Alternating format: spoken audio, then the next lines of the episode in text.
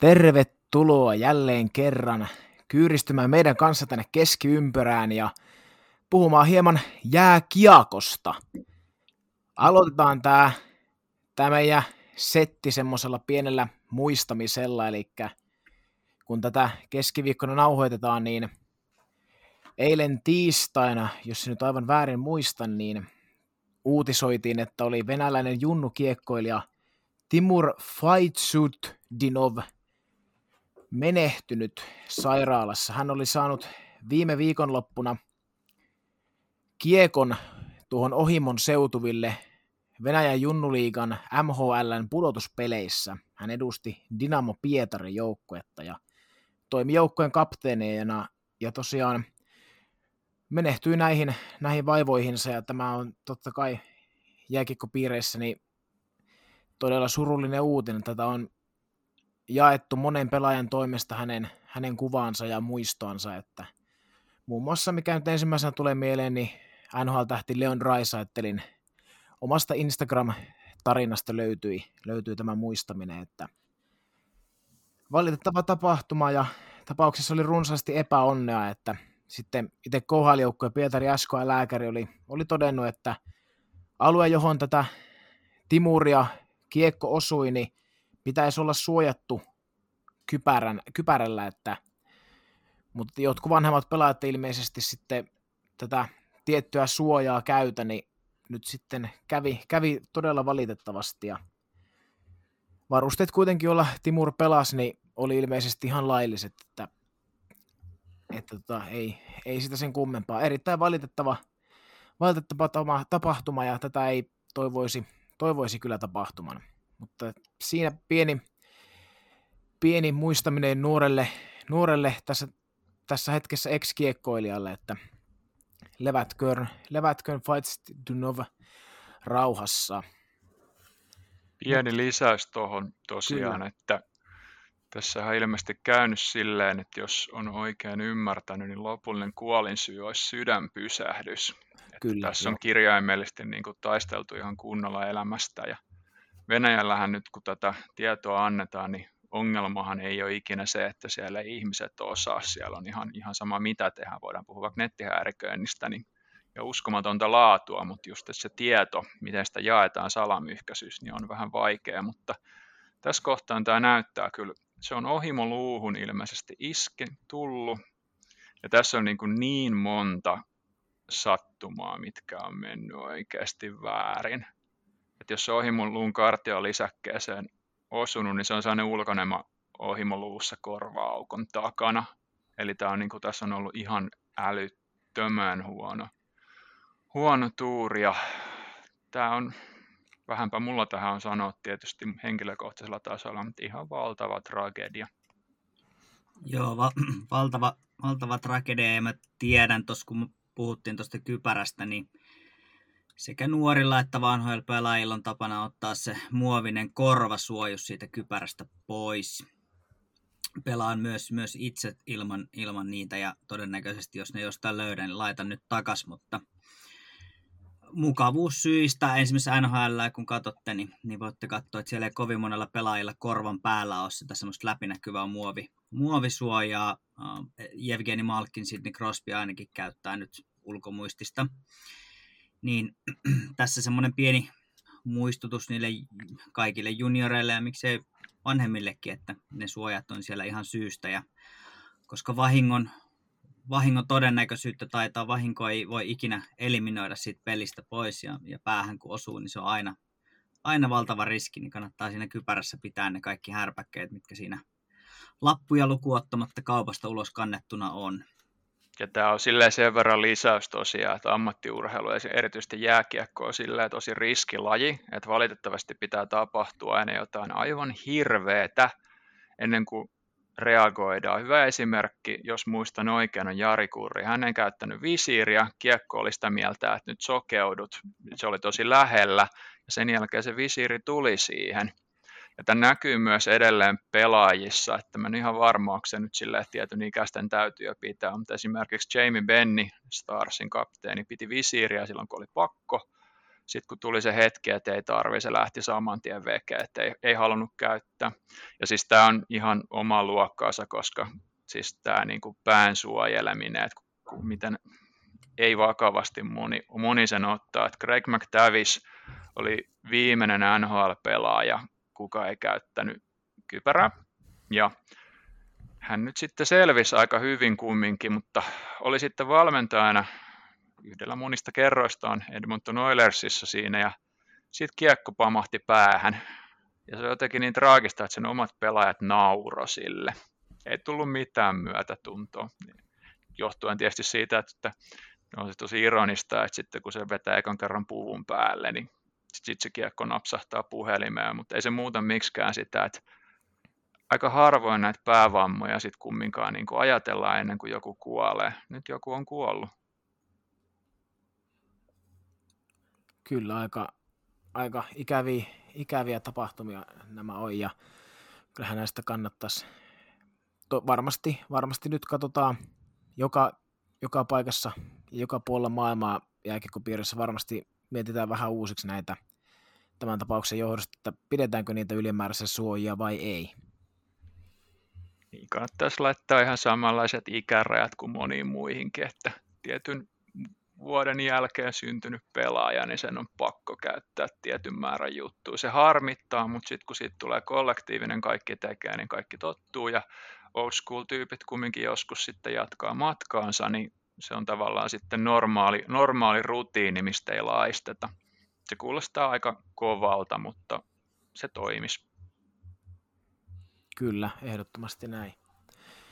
Mutta jos ei herroilla tähän aiheeseen lisättävää, saa totta kai keskenkin sanoa, mutta lähdetään sitten vähän positiivisempiin juttuihin, eli meidän tämän päivän aiheisiin, niin tuossa jonkun ajan kuluttua, kuluttua jutellaan vähän meidän osallistujien omien syntymävuosien All-Star-jengistä, eli minä olen syntynyt vuonna X, niin sen vuoden, samana vuonna syntyneitä pelaajia ollaan tehty tässä jonkin kokoiset rosterit, niin katsotaan, varmasti tulee jokaiselle ihan mielenkiintoiset, mielenkiintoiset tota, joukkueet kasaan ja ihan mielenkiinnolla ootan, kattelin tuossa vähän herrojen syntymävuosia, niin uskon, että tulee kyllä aika, aika kovaa settiä sieltä, sieltä joka puolelta.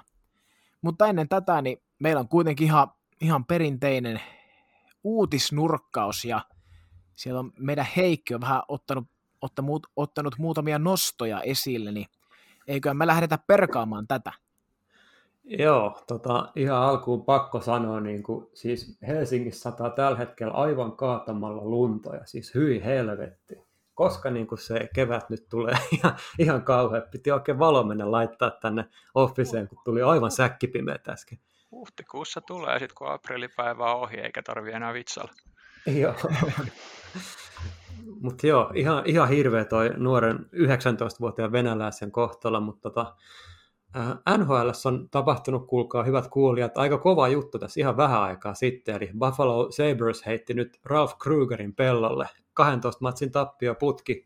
Viime yönä toisaalta sai New Jerseyt vastaan ihan maalinkin tehty, että siinä olikin kahdeksan kokonaista erää hieman ainuttakaan maaliin. Jack Eichel on loukissa, Jeff Skinner on hyvä halpa, 9 miljoonan luettava laituri. Hartrafin on kerran voittanut Taylor Hall pelaa tälläkin kaudella ihan harttitasolla, että 16 pistettä, 8 miljoonan diiliä, plus minus on miinus 17 ja 6 miljoonan Kyle Pose on nolla maali 24. matsissa. Rasmus Dalin kanssa todella vahvaa tekemistä. Miinus, miinus 27 taitaa tällä hetkellä olla ja Ovetskin veti nuoren pojan niin kuin aivan piippuun tuossa toisessa matsissa. Kai te näitte sen klipin. en mä tiedä. Sanokaa jotain, mitä mieltä Buffalosta. Siellä on Rasmus Ristolainen tehnyt enemmän maaleja kuin Eichel tai Taylor Hall, että semmoista. Täytyy sen verran siihen Buffalo sanoa, että voidaan mennä pidem, pidemmällekin, mutta puhuitte tuosta Islandersista viimeksi, niin se mistä ette puhuneet hirveästi on se, että siellä on GM-nä Lamoriello, ja Louis Lamoriello on sellainen tyyppi periaatteessa, kuka pistää yleensä joukkueet kuriin. Se ei saa Joe Tortonia sinne, kun se ei anna pitää partaa kuin playereissa, mutta se pistää esimerkiksi Torontos vaan loppu esimerkiksi ne Phil Kesselin tota, hodarijutut kuin seinään, koska se tuli sinne ja totesi, että pukukopissa ei haasta riitaa pelaajille. Ja tällainen tavallaan auktoriteetti puuttuu Buffalosta kokonaan, että ne valmentajat ja GM, ne tulee ja menee. Mulla on itselläni edelleen sen tunne, tota, että tuolla on ihan väärä omistaja, mutta käykää te läpi eka jotain muuta. Me voidaan palata. Saadaanko, saadaanko Buffalon kurssi käännettyä sitten, kun se uusi valkku ilmaantuu, että siitä oltiin infottu ja että pyritään saamaan sen mahdollisimman pian, että saattaa jopa kesken tämän lähetyksen tulla meille tulos, että kuka se on, mutta mitä äijät mieltä, että saadaanko Buffalon kurssi kääntyä? Mä käännän ton jutun. Haluaisit sä olla tällä hetkellä Buffalon valmentaja? Niin, kuka sinne tulee? Niin siis haluaisit sen duunin tällä hetkellä? Siinä on haasteita ainakin jollekin vanhaa ja rautakanslerille, jos sellaisia löytyy tuolta vielä, ketä olisi kiinnostunut tällaista. Kun Kälkäri otti omansa. niin joo. No olisi siellä toinen sutter. joo. Rentti löytyisi vielä. joo. Ai, ai. Olisi kukaan soittanut Tammiselle? Tamminenhan kuulemma korjaa kaiken kodissa ja puutarhassa, niin Ai että, siinä olisi kyllä meininki. Tai Jukka Jalonenkin voisi mennä kokeilemaan nyt. No Buffalo on kyllä kieltämättä kuin puutarhasta ja hoidettu oikeastaan yhtään minnekään, mikä tarkoittaa, että puolet maasta on kirjaimellisesti palannut ja puolet on jo naapurin puolella, että se on ihan joka suuntaan, että Sinänsä Joo. mielenkiintoinen vertaus, kun sanoit. Leikki leikkinä sinänsä, että on, on toi nyt ihan kauheata toi meininki. Sen verran vielä sanon tuohon ennen kuin jatketaan, että me aikaisemmin puhuttiin Buffalosta. Mä puhuin silloin just paljon, kuinka paljon mä itse tykkään Ralph Krugerista ja kuinka paljon mua harmitti, että kaikista organisaatioista siis meni just Buffaloon. Täällä on myös iso osa sen takia, minkä takia Taylor Hall on siellä, eikä sillä nyt ole yhtään sen kivempaa. Mutta siis kun Buffalo oikeasti vaan, että se on niinku, mä en ole ihan varma oikeasti, että miten tuo homma lähtisi tuosta toimi, toimimaan, koska Ylellähän oli aika asiallinenkin juttu ristolaisesta, olisiko ollut Seppälän Tommin kautta, missä ihan oikeasti niin kuin, ne pelaajat on vain jo niin tottuneet siihen. Ja se, että jos pelaajillakin alkaa olla, että se on niin kuin ammattimaista, että ollaan totittu siihen, että vuodesta toiseen on niin kuin aivan hirveätä tämä homma, niin mä mietin sitä, että Starsilla on nyt tosi vaikea kausi, ja mä itse fanina menen sen kakkumallin mukaan. Siinä on sellainen tosi iso vihreä väri, minkä mä oon laittanut silleen tuskaa. Sitten on sellainen pieni musta pala, mikä on tuskaa, mutta eri värillä. Ja mä mietin Buffalossa, kun tämä on ollut yli kymmenen vuotta tällaista, että niin kuin, mitä ne fanit oikeasti jaksaa, koska ne on oikeasti aika intohimoisia ja ne ansaitsisi kyllä parempaa. Mm. Joo. Mä oikein niin tiedä, että miten, ja, ja miten tuonne hommataan niin kuin uusia pelaajia. Et jos haluttaisiin niin kuin, haluaisin olla kärpäsnä katossa aina kesällä siellä, siellä tota neuvotteluissa, kun Taylor Hall käy, on käynyt sitä keskustelua, että hei, tutko Buffalon pelaa? Niin mikä on se ajatusketju on niin kuin tavallaan sen takana, että joo, kyllä mä tuun, tässä on mahiksi ja tämä kuulostaa tosi hyvältä.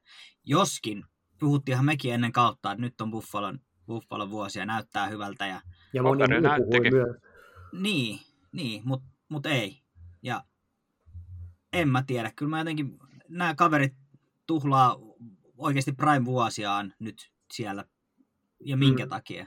Ja siis se joukkue tuhlaa ylipäätänsä niin kuin sen faniensa aikaa. Mm. Se organisaatio on sotku. Toi GM Kevin Adams on tällä hetkellä, se voi olla miten vihanen tahansa ja huutaa ja riehuu siellä, mutta ei se muuta miksikään sitä, että se on seuraava, kuka saa fudut kauden päättyessä, jos huonosti käy. Ja jos puhutaan niistä Arthur Sirbe-faktoista, niin yksi on kumminkin se, että Irbe oli siellä vähän aikaa maalivahtivalmentajana, se oli oikeasti tosi hyvä siinä hommassa, että se tämä pitkä ruotsalainen, kuka tuli tuolta, se Anders Lindback tuli Dallasista ja missä ei toiminut yhtään mikään, niin se yhtäkkiä niin kuin Irben val, valmennusseteillä niin toimi vaan tosi hyvin ja kun kausi päättyi, niin Irbe ilmoitti, että hän ei Buffalossa jatka ja syy oli ihan vaan se, että tota, muukin valmennus sai nyt lähteä, kun taas vaihtelun vuoksi lähdetään. Silloin oli Ted Nolani muistaakseni siinä ja Irbe ilmoitti, että ei, ei hänellä ole mitään syytä olla organisaatiossa, kuka kohtelee palkollisiaan tälleen, ei jatko.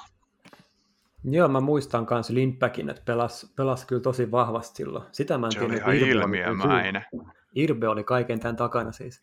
Joo, Irbehän meinasi joutua siinä itsekin itse asiassa melkein kentällä. Et siinä oli joku peli, missä oli niin monta loukkaantunutta, että sillä oli jo itse asiassa kamat siinä päällä.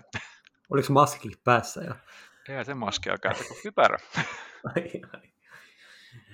Ei, mutta jos ei Buffalosta sen kummempaa tähän kohtaan, niin oli tuo tota, tapahtunut tämmöinen suomalaistreidikin, mistä tota, oli Mikko Lehtonen ja Veini Vehviläinen vaihtaneet seuroja, ja mä voisin Mikkos Lehtosesta, äh, Lehtos Mikostakin ehkä puhua teille kuulijoille, jotka ei tiedä häntä niin kuin muusta kuin jokereista, eli hän on tosiaan aika niin kuin steppi stepit laittanut uransa koko ajan eteenpäin, eli kiekko 67 aikana kaikki lähti, ja sitten tota, Ika Lehtonen nappasi hänet mm, tutossa kokeiluun ja antoi ihan reilun mahdollisuuden, kun Tepsin ajunuissa ei sitten enää oikein kehittynyt, niin Lehtonen nappasi tutosta aika nopeasti sit paikan ja pelasi niin kuin tosi hyvin silloin jo miesten tasolla sen ikäisenä. Ja sitten hän lähtikin sieltä sitten KK ja Petri Mattilan kanssa kävi sama yhtälö toteen ja sieltä sitten EHTlle ja sitten Ruotsin mestaruus ja miesten maamestaruus ja KHL ja siellä nyt 47 matsia siis ja 37 pointsia, niin aika kova tekemistä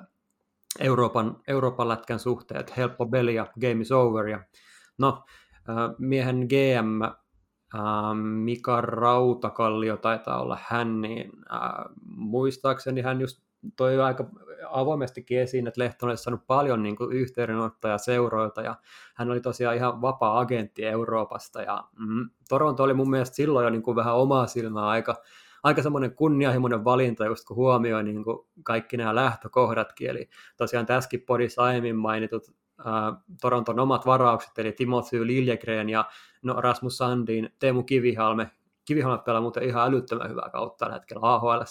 Sitten toki Kalle Rosen ja sitten NHL tietty Morgan Riley, uh, Jake Masin, Justin Hall, äh, TJ Brody, Jack Bogosian, Travis Demott, että koitapa siitä nyt sitten ottaa top 60 paikkaa. Ja eniten mikä mua otti silmään, niin herra Keefe oli sanonut, että Lehtonen sai chanssin, no niin, no saiko. Et yhteenkään keimiin, mitä mä nyt sille katoin Lehtosta, niin siellä oli mun mielestä yksi semmoinen huonompi ainoastaan, että se oli se päättyi Toronton 7-3 voittoon muistaakseni ja Lehtosella oli siinä miinus kaksi ja se pelasi siinä toisaalta kyllä yli 18 minuuttia muistaakseni myöskin. Et se oli semmoinen heikommin peli, mutta mut, niin, ne toki, ongelmat ollut tasakentällä? Eikö Keith ilmoittanut just silleen, että Mikko Lehtonen niin kuin, se, Joo. että se on tavallaan Joo. niin kuin, ei ollut tottunut periaatteessa vielä siihen Euroopasta niin kuin, tota, mm, NHL-kaukalon peliin ehkä ihan täysin vielä, tai toki niin kuin vaatimustaso Torontossa myös ihan eri luokkaa, kun nyt, Joo, nyt siis hän hyvä toimi kuulemma, mutta sitten muuten niin kuin ei oikein pelittänyt.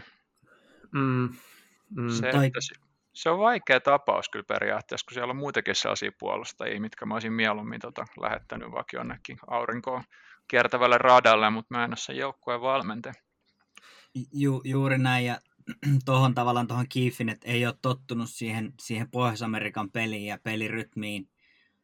Vähän bullshit. Miten helvetissä opit, jos sä istut vaihtopenkillä syömässä tuppia? Niin, niin yhdeksän minuutin peliä ja Niin, niin, että kyllä se ehkä vaatii vähän enemmän niin kuin toistoja alle, että voi, voi tavallaan päästä rytmiin ja peliin.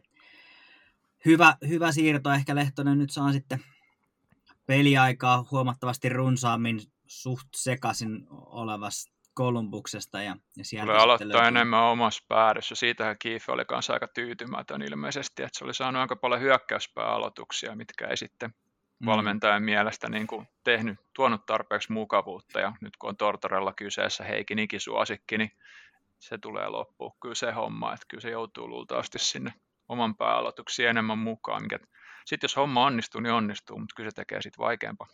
Kyllä tavallaan jos ihan snadista hyppää offiin vielä, niin jos jotain Sandin ja Lillegrenikin miettii, niin jos toi oli Kiefen mielestä niin kuin chanssi, niin mitä näille kavereille sitten käy, että se nyt on kokonaan toinen aihe, että onko siellä sitten kiva olla ehkä tulevaisuudessa, mutta niin.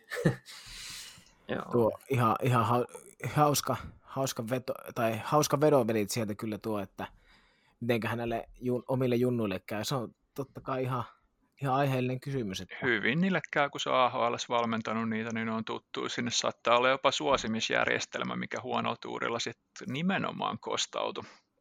Tuo muuten ihan totta, ja sitten se, että kun Lehtosella oli yksi, yksi tota suuntainen sopimus, niin sitä ei haluttu lähettää sitten AHL veivereiden kautta.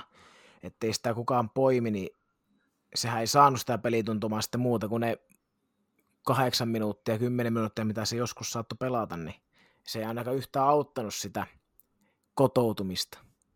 Oli siellä pari ihan pidempääkin matsia, mutta toisaalta niin se otanta kuitenkin jäi tässä kohtaa tosi ohueksi, niin tosi Kyllä. vaikea sille rakentaa, että oliko sitä nyt sitten posia vai enemmän negaata sen suoritustaso, mutta vaatimustaso ainakin on Torontossa korkealla, että se varmaan ainakin voidaan allekirjoittaa kaikki. Siis oliko osa ongelma myös siinä, että se on vähän liian tuollainen ehkä kärsivällinen, että sehän oikeasti kyllä niin kuin, sehän tekee tosi sellaisia rauhallisia ratkaisuja, mitkä jostain valmentajasta voi tuntua sitten vähän siltä, että nyt pitäisi vähän rivakammin edetä, jos miettii ihan tuota vaikka syöttönopeuksia kiekon liikkumista, kun jonkun verran kattelin tätä, miltä se näytti YVllä, niin varsinkin Giffeistä näkee tosi nätisti, kun se on se sama setti edes ja takaisin, niin mun mielestä tuo näyttää niin kuin tosi hyvältä, mutta se on myös samaan aikaan sellaista vähän niin kuin, se ne on kyllä tosi niin kuin kärsivällinen noissa ratkaisuissa, mikä saattaa valmentaja siinä vaiheessa, jos ei household name, niin oikeasti kyllä saada repimään hiuksensa irti.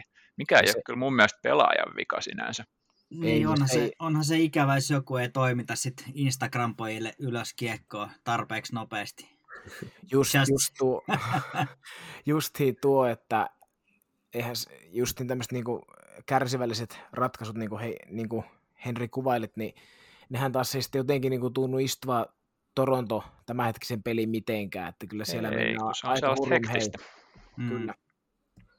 No, mutta kohtahan sinne tulee Mikael Granut, niin se laittaa systeemit siellä kuntoon, lisää vähän rauhallisuuden suhteen. Se on just näin. Sehän onkin just se leipälaji. Kyllä. Mutta hei, mä voisin vetää lyhyet läpät vielä Veini Vehviläisestä, eli tota, tosiaan ää, liikastakin tuttu veska ja kärppien kultavahtia, miesten sekä alle 20-vuotiaidenkin maailmanmestaria. Mun mielestä ehkä vähän samaa kerhoa kuin viime jaksossa puhuttu Emil Larmi, että liikan pelit niin pelattiin aika selvästi loppuun ja, ja, ja tämän kauden numeroit tosiaan ja silleen kannata ehkä liikaa katsoa, että ne johtuu ihan Jyväskylän jengistä kokonaisuutena, että ei, ei mun mielestä Veinistä niinkään, nyt Jypi menee ihan okosti, mutta niin kuin silloin meni niin kuin aivan, aivan kauhealla tasolla ja Vehviläinen oli aika tekemätön siinä kohtaa sitten, mutta tota, mitäs Veini ja Toronto, siellä on Fredrik Andersenin diili loppumassa ja Jack Campbell ja Michael Hutchinson ja uh, mm, mitäs hänelle käy siellä, mitä äijät veikkaa?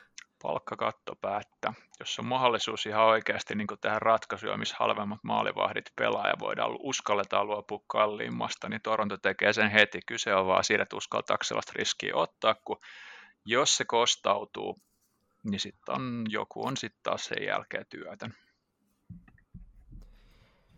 Kyllä, ja siis tuosta, että miten Veinille siellä, siellä käy, niin en ole nyt en ole yhtään kattonut, että minkälainen on Toronton prospect pool maalivahtien osalta, mutta tällä hetkellä... minkäänlainen.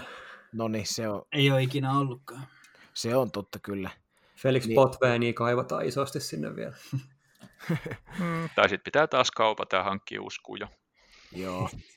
Niin, jo, si- siinä mielessä, että tällä hetkellä sillä ainakin tuntuu maalivahtitandemi olevan ihan, ihan osaava, tuntuu, että menee hyvin, niin kyllä tuo nyt on semmoinen kuitenkin vähän nuorempi kaveri, ei mikään junnu, mutta semmoinen sopiva ikäinen kaveri hyväksi kirittäjäksi siihen, että siellä on kuitenkin sitä vähän sitä syvyyttäkin. Veinikin varmasti pystyy, pystyy tarpeen tulee ottaa pelejä NHL, en epäile yhtään, että toivottavasti pääsis Veini sielläkin Torontossakin pelailemaan, että tuossahan sai ensimmäiset luistimen piirtonsa jo Kolumbuksen paidassa tehtyä, mutta tota, jos nyt tulisi sitten ihan starttiakin, Muistaaks äijä muuten Oulun miehenä silloin, kun Veinihän torjui Kärpillä muistaakseni yhden pokaalin, niin eikö se silloin ollut niin kuin ihan älyttömästi tikis koko kevään?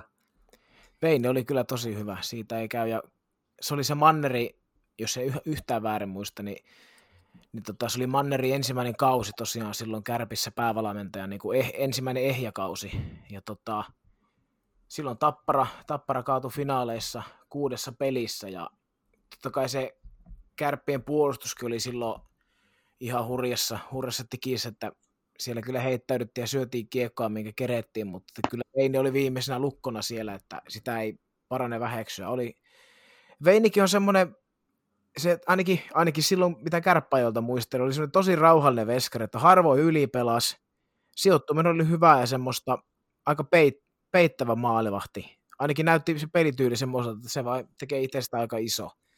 Ei ollut mikään semmoinen, jos mulle tulee Tuukka Raskista tulee mieleen, niin semmoinen aika semmoinen tekee paraatitorjuntoja siitä sun tuosta ja tästä asennosta, niin ei Veinistä tule yhtään samanlaista vibaa, mutta aika varma, varma torjuja oli ainakin silloin. Joo, eikö se aika atleettinen, mutta mitä mä oon katsonut sitten, että mitä jotkut kritisoivat, että se kiekon luku ei välttämättä ole vielä ihan sillä tasolla kuin pitäisi, jos niin pitää niin kuin etsiä joku syy, mikä estäisi onnistumisessa. Joo, mulle tuli tuo sama, sama lausunto jossain vastaan, että sitä vähän kritisoitiin, mutta en ole tosiaan kiinnittänyt sitten niin peli, peleissä, pelissä huomiota, että miten, miten no, hän olet hyvä maalivahtivalmentaja, kyllä tarttuu tohonkin, että en välttämättä kokisi sitä suurena ongelmana. Kyllä. Vielä. Kyllä ja toisaalta mulla on se, että mä toivon kyllä Jack Camberille Starsin fanina niin sydämeni pohjasta vain ja ainoastaan hyvää. Ja se, että jos siinä on sitten Finski kirittämässä, niin en ole surullinen siitäkään. Joo, Veinis tulee tämän kauden jälkeen tosiaan myöskin vapaa-agentti, mutta tota, uh, mitäs herrat sanoo, että kummalle tämä trade kääntyy? Et mä, mä ainakin aavistan itse, että Kekäläinen ottaa tästä yhden, yhden sulan lisää hattuunsa ja Lehtonen pelasi kohti ylivoimaan Patrick Lainen kanssa. No, siellä hirveästi niitä sulkia on viime aikoina tullut, mutta tämä voisi olla sellainen. Joo, kyllä tämä nyt Kolumbuksella menee, menee tämä trade, että uskoisin näin. No, Kolumbuksella mä... on myös enemmän tarve periaatteessa eri siinä, missä Torontolla mun mielestä tämä on ongelmallisempi tämä tilanne. Tuo on aivan totta ja Kolumbuksessa, no vähän mietitti Lehtosen kannalta se, että sielläkin on kuitenkin semmoiset Seth Jones, Zach Werenski, jotka ei ole pelannut mitenkään mahdottoman hyvin tällä kaudella, mutta että mieti, että pystyykö hän syrjäyttämään heitä niin kuin vaikka kahdessa ensimmäisessä ylivoimakoostumuksessa, mutta taas sitten kun miettii Tortorolla, niin ei varmaan tällä hetkellä Kolumbuksella menee niin huonosti, niin voisi kuvitella, että ei ole mitään semmoisia NS-suosikkikavereita, että varmaan peluttaa ihan ansioiden mukaan.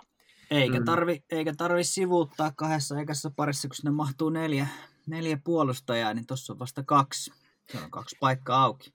Se on totta, mutta että pela, pelaako Columbus sitten neljällä hyökkäjällä ylivoimia? Varmaan toi, toinen ylivoima ainakin mennään kahdella pakilla, mutta miten se ensimmäinen? Mm, hyvä en kysymys. Nähtäväksi. En, en osaa sanoa. En joo. osaa sanoa. Hyvä pointti.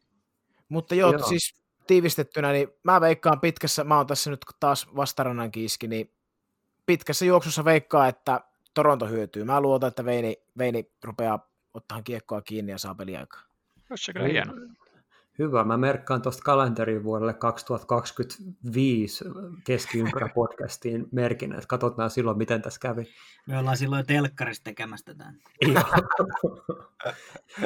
Mutta hei, tota, yksi, pari juttua tähän vielä, eli Markus Kallionkieli. Muistan, muistan tämän nuoren kaverin joskus 2015, 16, 17 oli, oli meidän maassa kovakin, kovakin prospektia ja, ja IFK-junnuja ja pääsi ihan maajoukkueturnauksiin asti ja duunasi siihen muistaakseni pahojana ainakin Anton Lundelin kanssa silloin ja, ja, ja äh, siirtyi pari vuotta sitten tosiaan USHL pelaamaan ja viime kausi oli jo VHL ja, ja, ja oli sitten ihan kärkkymässä paikkaa Suomen alle 20-vuotiaiden maajoukkueeseenkin. Ja no, paikkaa sieltä ei tullut, mutta Vegas huusi hieman yllättäenkin Kallionkielen nimen tuossa toissa kesänä viidennellä kierroksella, ja tämän kauden alun hän pelasi hieman ehkä yllättäenkin IFK A-junnuissa vielä, mutta sai kuulkaa äskettäin kutsun Henderson Silver Knightsein, eli Vegasin AHL-jengiin. Miehen ikää tosiaan 19 vuotta, niin tämä oli aika mielenkiintoinen keissi kaiken kaikkiaan, kun lähdin vähän katsomaan.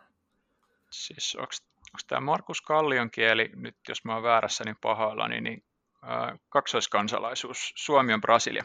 Juuri näin, juuri näin, kyllä. Tämmöinen harvinaisempi keissi. Niin, tai harvinaisempi lätkäpelaajaksi. Joo, juuri näin.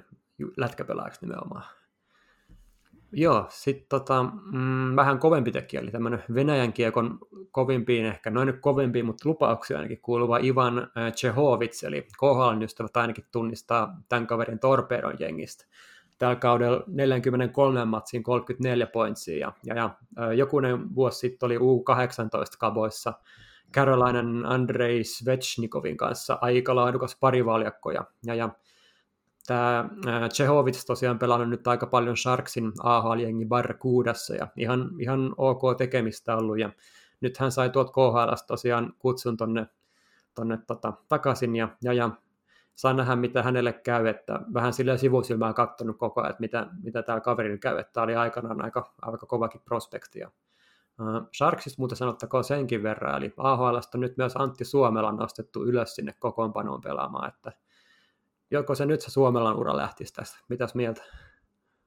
Siinä on taas organisaatio, minkä pitää oikeasti, siellä on tällä hetkellä niin kolme organisaatioa, minkä pitää miettiä, että mitä nyt tehdään, on niin kuin Stars, Predators ja Sharks. Ja Sharks ja Predators on kaikkein eniten sille, että pitäisi ihan oikeasti kelaa sille, että annetaanko mahdollisuuksia just niin kuin Suomelan tyyppisille pelaajille ja aletaan hitaasti purkaa tätä hommaa vai kuunnellaanko enemmän Erik Carlsonin, kuka sanoi, että minä en sainannut tänne sitä varten, että me revitään tämä kaikki alas.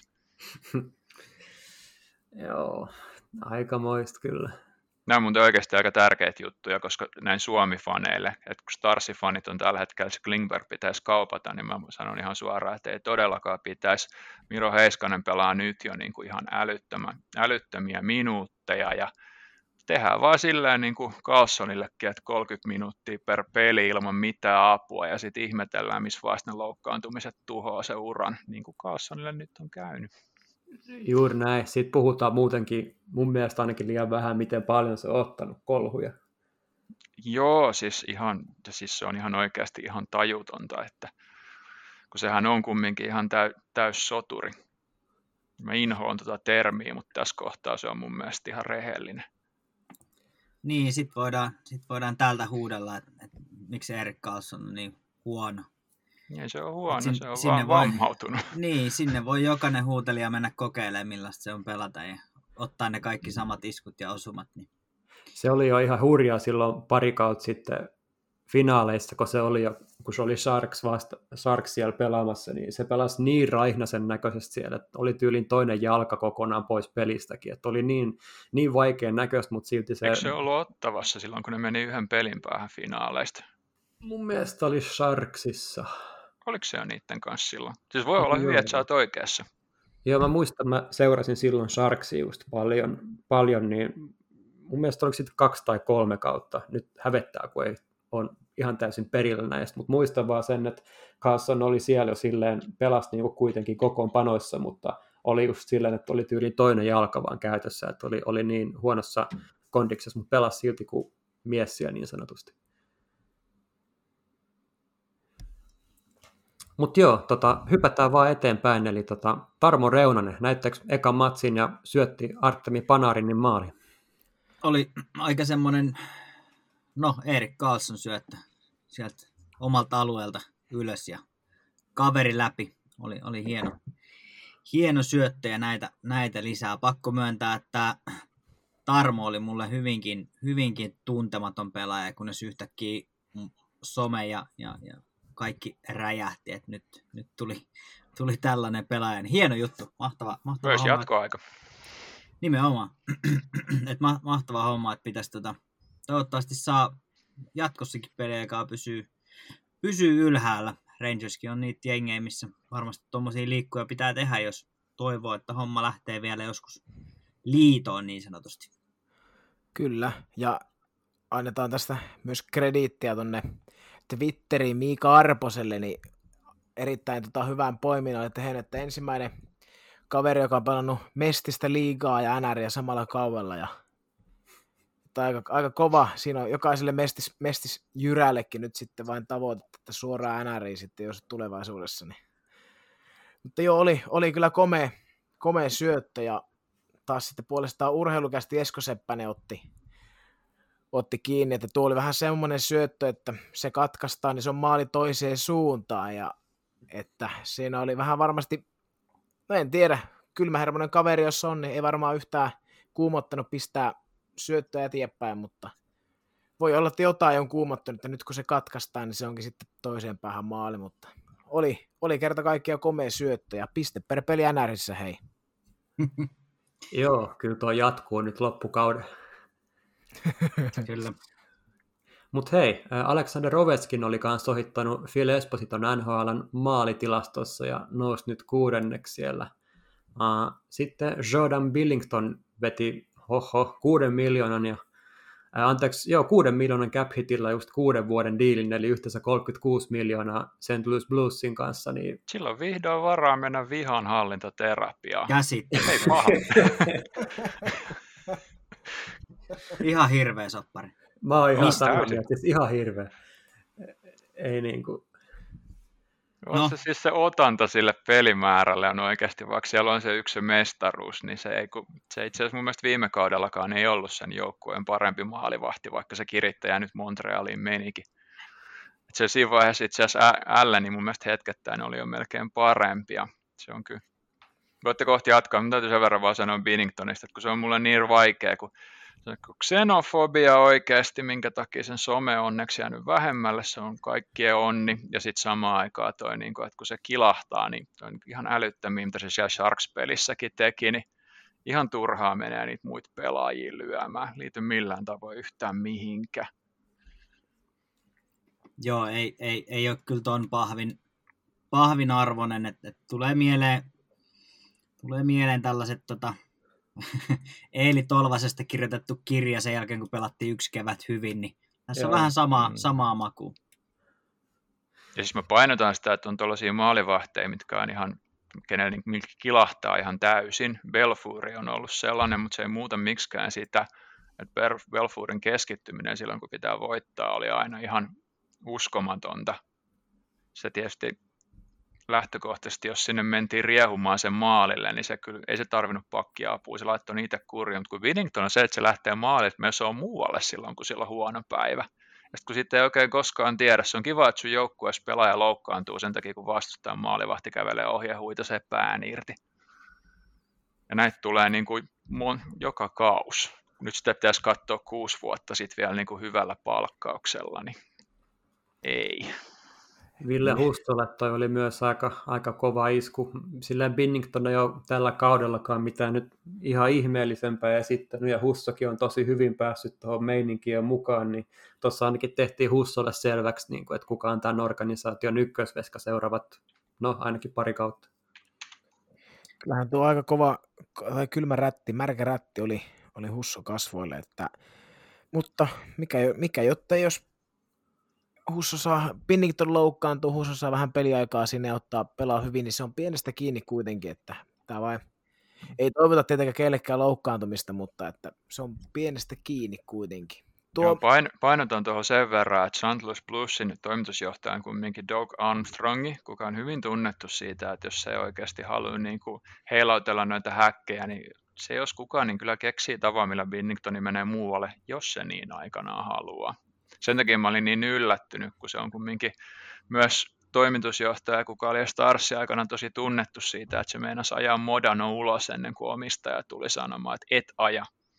Ja suomalaisille tietysti kiva, koska sillä oli tärkeämpää Suppavin lisäksi, että Jere Lehtinen niin sainataan ja muut saa muut sit ottaa, mitä on tarjolla. Mutta se tavallaan tosi jännä sillä, että nyt se tekee tällaisen ratkaisun. Kovaa dataa kyllä. Oi, oi. on tuo, niin tuo olisi, voisin, olisin voinut hyväksyä, jos olisi vaikka kolme vuotta lyhyempi tuo sopimus. Että silleen niin kuin, siellä on se Stanley Cup kuitenkin NHL ykkösveska, niin palkan voin hyväksyä. Mutta tuo on aika meikäläisenkin mielestä kyllä pitkä tuo kuusi. Mä veikkaan, että jos se olisi ollut kolme vuotta, niin sitten olisi ollut kyllä kahdeksan miljoonan käppi kanssa. Se voi olla muuten, että sä oot hyvin oikeassa, että mm. jos Mm. on ollut vuosilla ostettu toi. Se itse asiassa nyt kun sä sanot, niin tuossa tulee vähän samanlainen fiilis kuin Ben Bishopin diilissä, missä nimenomaan tota, niillä vuosilla sitten pidettiin huolta siitä, että se keskimääräinen cap hit ei ole ihan niin kohtuuton. Ei ole itse asiassa yhtään huono arvaus. Mutta hei, hypätään tota iloisiin asioihin ainakin meidän suomalaisten kannalta. Tota, mitäs mieltä Kaapo Kähkösen ruukin-rekordista, että yhdeksän matsia, yhdeksän voittoa ja pääsi tasoihin jo Jordan Binningtonin kanssa itse asiassa tulokkaiden striikissä, että Toivon mukaan menee ohi. Toivottavaa. Joo, ja menee. Mutta hei, listalla olisi siinä seuraavan sitten kymmenen, kymmenen voiton putkeen pitävä muuan Roger Vakhon, varmaan vanhemmille NHL tai pidempiaikaisille seuraajille myöskin tuttu kaveri, ihan, ihan täysi legenda. Ja ennätys pitää hallussaan 12 voiton striikkiä pitävä uh, 7-3-7-4 kaudella pelannut Bostonin Ross Brooks. Hmm. Tässä on vaan se ongelma, kun me puhutaan tästä, niin tämä kaikki kaatuu saman tien periaatteessa ensi pelissä, koska me jinxattiin tämä homma. Pitäisikö, pitäisikö meidän melkein siis tässä tapauksessa lopettaa jo tähän tämä, Joo, tämä asia? kelatkaa pois toi viimeiset 45 sekuntia ja meitä ei ole olemassa. Nyt jatketaan. Kyllä. Joo, jatketaan vaan. Hei, Anders Liin kausi on paketissa. Mitäs mietteitä? Aika iso isku tuohon, tuohon Islanders-ryhmään. On aika tärkeä pala kuitenkin sitä joukkuetta. Meikä... Joo, just puhuttiin, puhuttiin Islandersista viime jaksossa, niin tämä on kyllä ihan, ma- ihan massiivinen isku niillä. Meikäläinenhän tämänkin ennusti tosiaan viime jaksossa, kun sanoin, että, sanoin, että ei tule pudotuspelimenestystä, niin tähänhän se pohjautui. Nimenomaan, nimenomaan. Ei saisi jinksaa. on niin kuin ihmisen terveys kyseessä. Kyllä, sorry, sorry. Ei, ei.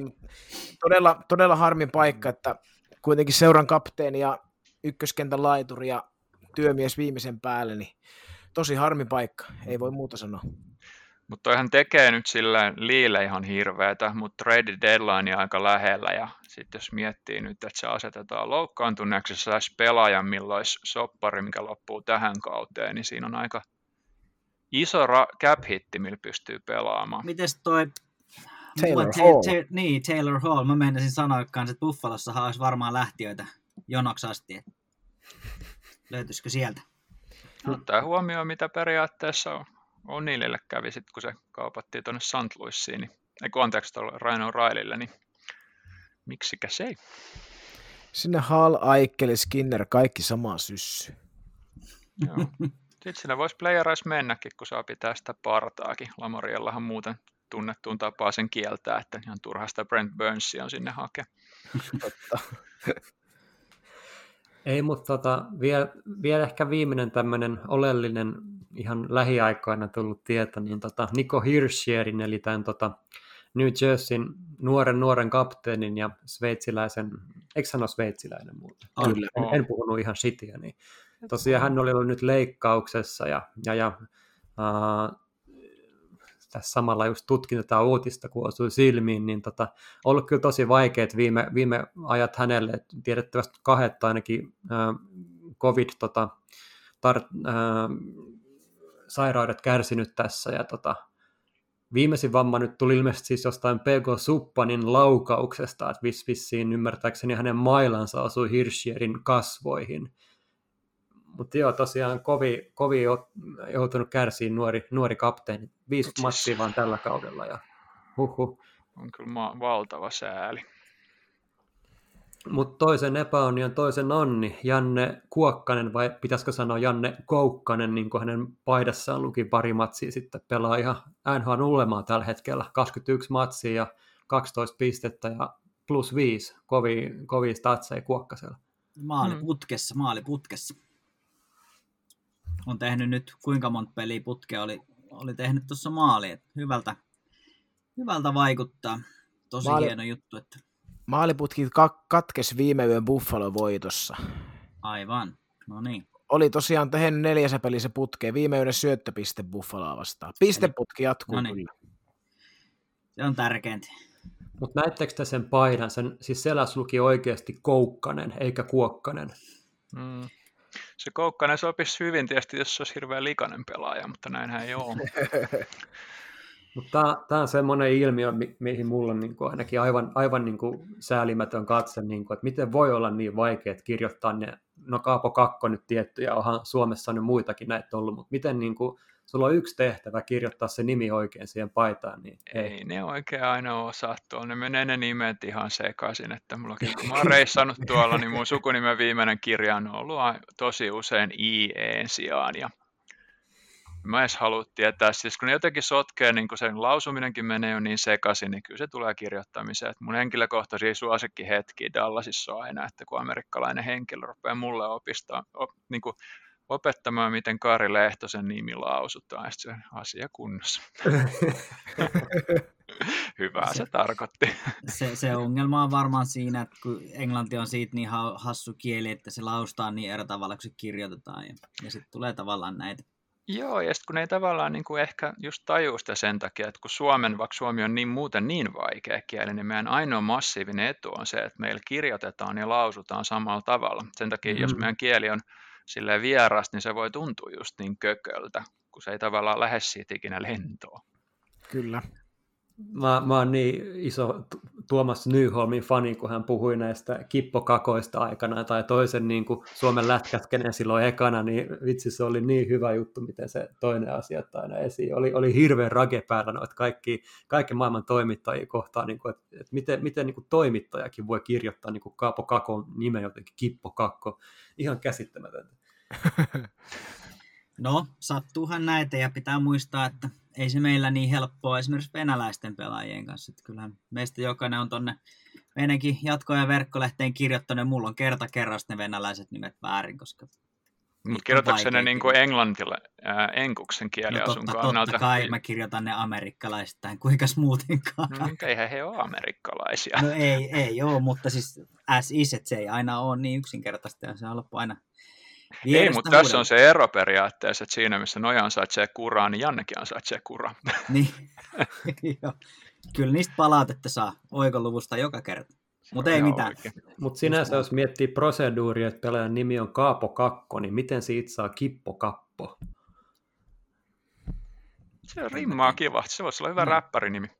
Joo, mutta ei, ei, ei ehkä mennä tähän tän enempää.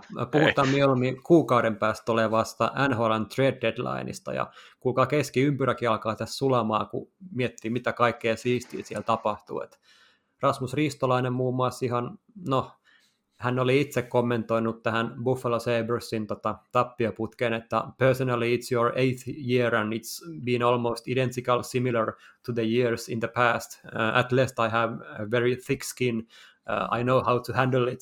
Et RR55 ja Tampa oli, siitähän puhuttiin, että oli ollut huhuja, että hän olisi Tampaan siirtynyt niin kuin jokunen, oliko se nyt viime kaudella vai toissa kaudella, mutta niin, mitä veikkaatte, jatkaako, jaksaako Kristolainen olla tuo vielä tai lähteekö hän tekemään diilejä toisen joukkueisiin? No ei se nyt ole silleen mikään hirveä demokratia, jaksaako se olla silloin soppari kiinni siellä, ei se ole siitä valittanut, niin se jää siitä kiinni, mutta kysymys. Mm, kyllä. Kumman ottaisitte tällä hetkellä mieluummin, Ristolaisen vai Matias Ekholmin, koska eikö Matias Ekholmin soppari ole sitten tavallaan ehkä vähän helpompi tässä kohtaa, kun mä voisin varovasti kuvitella, että siinä kun Ekholmi on mennyt, jos siirtyy, niin sitten katse siirtyy Ristolaisen tyyppisiin pelaajiin. Mä oon ihan samaa mieltä tästä. Siis Matias Ekholm on kanssa niin tosi kuuma nimi näillä, näillä markkinoilla, että sitä on monenkin huuttu. Mulla on sitten pari juttua tuossa tulossakin, mutta tuohon mä en osaa sanoa, että kumman mä ottaisin mieluummin, kun molemmat on tavallaan niin kuin omalla puolella niin kuin tosi, tosi hyviä. Ehkä mä riistolaiseen kumminkin menisin tässä kohtaa ihan vähän no, se on, kumman soppari on katkolla nopeammin. Se on kiinni siitä, että haluatko se renttali vai haluatko se pelaajan periaatteessa, kuka pysyy sun keskuudessa jonkun aikaa. Mun mielestä E3 loppui tähän kauteen. Joo, se tekee siitä saletti niin kuin ihan tajuttoman suosittu. Mitäs Ristolaisen? Mutta mitä, nyt kuulostaisi, ja siinä on nyt se tavallaan se ongelma, että jos joukkue haluaa olla vaikka contenderi, haluaa nyt niin playoffiin silleen tota, täsmäsoturin, niin se on Ekholmi, mutta sitten jos sä haluat puolustuksia jotain pidempiä aikaista, niin Ristolainen mun mielestä itse asiassa alkaa kuulostaa hyvin mielenkiintoiselta. Jos miettii Tampaa, niin Ristolainen ja Hedman olisi ihan kiva pakkipari siellä. Saako ne vetä, vedettyä mitenkään sitä palkkakaton alle? Mun täytyy sanoa, että mä en ole tätä asiaa niin tutkinut. Mä oon no, puhtaasti vaan fantasian, että Kristallinen lähtisi pois tuolta. Joo, siis en, en ole sunkaan yhtään eri mieltä, että ansaitsee niin kuin oikeasti paljon parempaa. Buffalo ongelma vaan tällä hetkellä on se, että se, niin kuin, se koko, jo, koko joukkue ansaitsisi paljon parempaa, että sen mm. omistajan pitäisi ihan oikeasti niin kuin mennä muualle. Marssiin, kun me kuulemma suunnitellaan lentoja. Juuri näin, ihan samaa mieltä kyllä tästä. Mutta sitten, oliko, oliko meillä vielä, mitä aiheita meillä oli vielä sähkeissä, uutisnurkkauksessa, että päästään mä voisin, eteenpäin? Mä voisin ihan nopsaa vielä sanoa, että Pekka Rinne oli tosiaan tullut ulos nyt ja sanonut, että hän haluaa päättää tämän uransa Nashvillessä ja, ja, ja 679 matsia tähän päivään tultaessa, ja uh, se on muun muassa enemmän kuin Mike Richterillä, Kari Lehtosella, Jose Theodore tai Mika Kiprusofilla, että Thomas Vukuun pelasi 700 matsia, tuttu myös Predatorsista, niin saa nähdä yltääkö Peksi kanssa tuohon lukemaan, mutta tosi kunnioitettava ura ja oli tosiaan toivonut, että häntä ei myytäisi, että, että hän saisi lopettaa uransa Predatorsissa. Peksillä on siirroestävä pykälä. Jos sillä on, niin sitten se on oman päätös. Taisi olla, taisi olla niin, että siellä on, on ne kymmenen jengiä, mihin hän saa toimittaa sen kymmenen joukkueen listan. Siellä on joku, joku tällainen kloosi. Niin se pitää muuttaa aina, antaa niin aina ennen kauden alkuun. Joo. Rinne on kyllä jännä sillä, että en mä yhtään ihmettele, että se viihtyy Nashvillessä. Mä oon kerran siellä kaupungissa käynyt ja vaikka mä en itse ole mikään hirveä country-musiikin fani, niin se on kyllä tosi, kyllä se on tosi kiva paikka. Että siinä on se jättikatu, minkä kadun toisella puolella on joki, mikä on tosi kiva silloin, kun se ei liikaa tulvia. Tennessee Titansin areena ja sitten toisella puolella. Nashvillen hallia, se on kyllä, se ilma, ilmapiiri on kyllä tosi, tosi, tosi kiva ja sitten se muutenkin se ympäristö niin on itse asiassa aika paljon, aika vihreä. Se luonto on tosi kaunista ja mukavaa, niin en mä yhtään ihmettele, jos viihtyy siellä. Agreed. Tota, mä voisin pari kuumaa agenttia vielä nostaa tästä esiin, eli tota, Ryan Nugent Hopkins, mistä puhuttiin viimeksi, niin hän, häntä on nyt aika paljon kaikkia puhuttu ja säädetty, ja tosiaan kuten mainittiin, niin Matias Ekholm on kanssa toinen kova, että voisi hyvinkin ajatella, että Ekholm voisi vaikka Bostonin hyvinkin lähteä, että siellä Tori Krug tosiaan, kun lähti viime kesänä veksi, niin Boston ei periaatteessa korvannut häntä oikein mitenkään, että sekin voisi sopia hyvin tuohon yhtälöön, ja sitten jos äh, miettii, että siellä tosiaan, niin, niin hän ei, ei, ei, tosiaan tarvittu hankkia ketään siihen tilalle, jos nyt oikein muistaa. Tässä on nyt aika iso juttu, mikä kansi miettiä sitten meidän ihan pidemmäksi aikaa, että toi palkkakatto ei tule nousee välttämättä parin kauteen, mikä tulee luultavasti tämän koko vapaa-agenttisysteemin tota, vähäksi aikaa pistää varpaille. Kyllä. Sitten periaatteessa Jets voisi olla toinen kanssa, mihin E3 menee. Se on hyvä läppä sinänsä miettiä, että kaksi vuotta sitten siellä oli vielä top nelonen Dustin Bufflin, Jacob Truba ja Tyler Myers ja Ben Roth. Nyt siellä on sitten Neil, Neil Pionk ja jotain muuta, mitä sitten onkaan, mutta tota, joo, nyt että Hopkinsia tosiaan ollaan nyt puhumassa aika paljon niin kuin jonkin validin maalivahtiin vaihdossa, että siinä periaatteessa Columbuksen Elvis, Elvis tai Korpisalla voisi hyvinkin toimia, että Columbus nyt tullut aika monessa muussakin kyllä esiin, että siellä muun muassa he ja Toronto on ihan hyvänkin lähteen perusteella puhunut tällaista aika isostakin kaupasta, että Alexander Carefoot, Pierre Engvall, Timothy Liljegren ja draft olisi matkalla Columbukseen vaihdossa kokeneempiin Nick Folignoon ja Boone Jennerin, että siinä tota, Toronto saa ainakin alakenttoihin lisää kovuutta ja luotettavuutta, ja siinä periaatteessa just Foligno ja Jenner olisi just sellaisia hyviä, ja sitten kun miettii vielä, että Wayne Simmons palaa tästä mestoille takaisin, niin Toronto on aika, aika kova cup contenderi sitten siinä kohtaa, jos tällainen trade esimerkiksi tapahtuisi. Uh, tässä oli oikeastaan nämä mun tähän kertaan, niin eipä tämän kummempaa. Yes. Siinä, siinä oli taas erittäin hyvää, hyvää settiä. Kiitos. Kiitos Heikki jälleen kerran. Ensi, ensi jaksossa jatketaan taas uusilla aiheilla ja pohditaan silloinkin varmasti vähän trade-huhuja ja käydään uusia, uusia trade-assetteja ja kaikkia muita läpi. Mutta sitten siirrytään meidän toiseen aiheeseen, eli, eli meidän kauan odotettu, odotettu meidän omien syntymävuosien All-Star-jengit. Jokaisella on varmaan vähän oman kokoinen rosteri, että onko, onko sitten neljä kenttää, pakkiparit, veskarit, miten, miten onkaan, vai onko vain yksi kenttä, vai onko vain muutamia pelaajia, mutta miten haluatte herrat lähteä tätä käymään läpi? Kuka haluaa, onko joku, joka haluaa ensin aloittaa? Ja... Aloita sinä periaatteessa, kun pääsit vauhtiin. No niin, meikäläinen, meikäläinen starttaa sitten, kun pääsi vauhtiin. Eli 96 1996 on tosiaan meikäläisen syntymävuosi, niin, niin sieltä tuli seuraavanlainen All-Star-kenttä. Eli ykkösketju on David Pasternak, Jack Eichel, Mikko Rantanen. Pakkipari Aaron Ekblad ja Brandon Carlow. Kakkosketjussa on sitten Nikolai Ehlers, Braden Point ja Kyle Connor. Ponttikin noin nuori. Kyllä. Joo.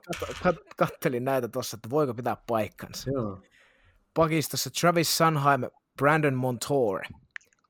Sitten kolmos, kolmosketjussa on Mi, Mielestäni olla Mikael Nylander, William Nylander, Dylan Larkin ja Victor Arvidsson, Markus Petters ja Hayden Fleur pakkipari.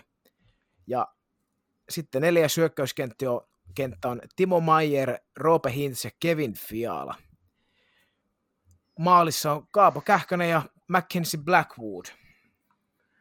Semmoisen, semmoisen rosterin sai, sai 96 oikeastaan ainakin meikiläinen, että pakisto nyt ei, ei niin huuda, huuda semmoista ainakaan niin tähti, semmoista kirkkaita tähtisädettä, ainakin, ainakin tämä hetki NHL, mutta, mutta onhan sielläkin ihan, ihan nimimiehiä. On, ja, ja, ja aika niin kovia pelimiehiä pystyy jättää poiskin tuossa, että kun miettii tota, varsinkin niin hyökkäyspuolella, niin on ollut ihan hyvä, hyvä vuosikerta, mutta tosiaan ehkä pakisto ja niin maalivahtien osalta, niin tietysti Kähkönen vielä, vielä nuori veskari, mutta, mutta veskareiden osalta niin ehkä vähän semmoinen heikompi vuosi. Ehkä olisin itse nostanut Georgievin tuohon. Et vetikö, vetikö nyt vähän kotiin päin? kotiin päin.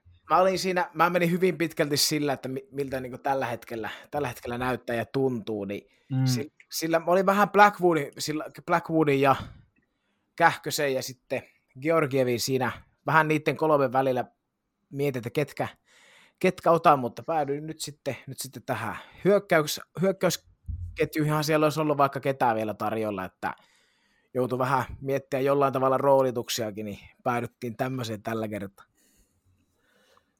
Joo, ihan, ihan sairas, sairas kokoonpano kyllä hyökkäyksen suhteen. Kovia tekijöitä on kieltämättä. Miten lähit, miten lähit rakentaa roolituksia? Oliko tämä niinku tavallaan, että, että mietitään nyt niitä parhaita hetkiä ja, ja sitten tavallaan niinku, mietit sä ihan, ihan ketjut, ketjut näet, ketkä toimii hyvin kimpassa vai tota, miten lähit rakentaa? No, ykkösketju niin hyökkäyksen osalta niin mä lähdin rakentamaan ihan vaan silleen, että niin sanotusti kovin, kovimpia pistenikkareita ja kovimmat potentiaalit siihen kaikki samaa ja sitten Rantanen loistava, loistava syöttövalikoima, Pasternakki siihen ja Aikkeli nyt on, Aikkeli on Aikkeli, että tällä hetkellä nyt on, ei me hänen ainakaan joukkueella kovin häppöisesti, mutta kykenee myös syöttämään ja tekemään maaleja, että se oli kanssa aika luontainen sentteri. Siihen mietin vähän, että onko Aikkeli vai Point ykkösen keskellä, mutta nyt sitten Aikkeli tuli siihen ja Point taas sitten tekee Conorille ja Ilersille peliä kakkosketjussa. Kolmoskenttä on sitten vähän tommonen, tommonen ehkä mitenköhän tuo kuvaisi, vähän semmoinen tasaisempi, että Arvidsson Larkki, semmoisia aika, aika suoraviivaisia pelaajia ainakin, ainakin osittain. Osittain Arvidsson tekee hienoja maaleja, mutta tekee ne monesti, monesti kovan työmäärän kautta. Nylanderi toimittaa sitten kiekkoa eteenpäin ja nelosessa on myös semmoista vähän taklausvoimaa ja luisteluvoimaa ja myös käsiä löytyy sieltä Mayer, Hintz, ja no tosiaan tuo pakisto, pakisto oli vähän semmoinen, että katselin, että eikö täällä ole mitään niin kuin, mitä, no ei että kuka on heikko pakki, mutta sille joutui miettimään, että eikö, eikö tässä ole ketään Miro Heiskas tyylistä kaveria ollenkaan, niin, niin tässä näitä roolituksia on oikeastaan miettinyt, miettinyt sen kummemmin, että laitoin, laitoin käytännössä siihen järjestykseen, että, että miltä vain tuntuu. En ole kätisyksiä kattonut tai mitään, mutta, mutta että näin mitä sitten YV-kenttiä ja AV-kenttiä en, en väsännyt, että mentiin ihan, ihan perustetille.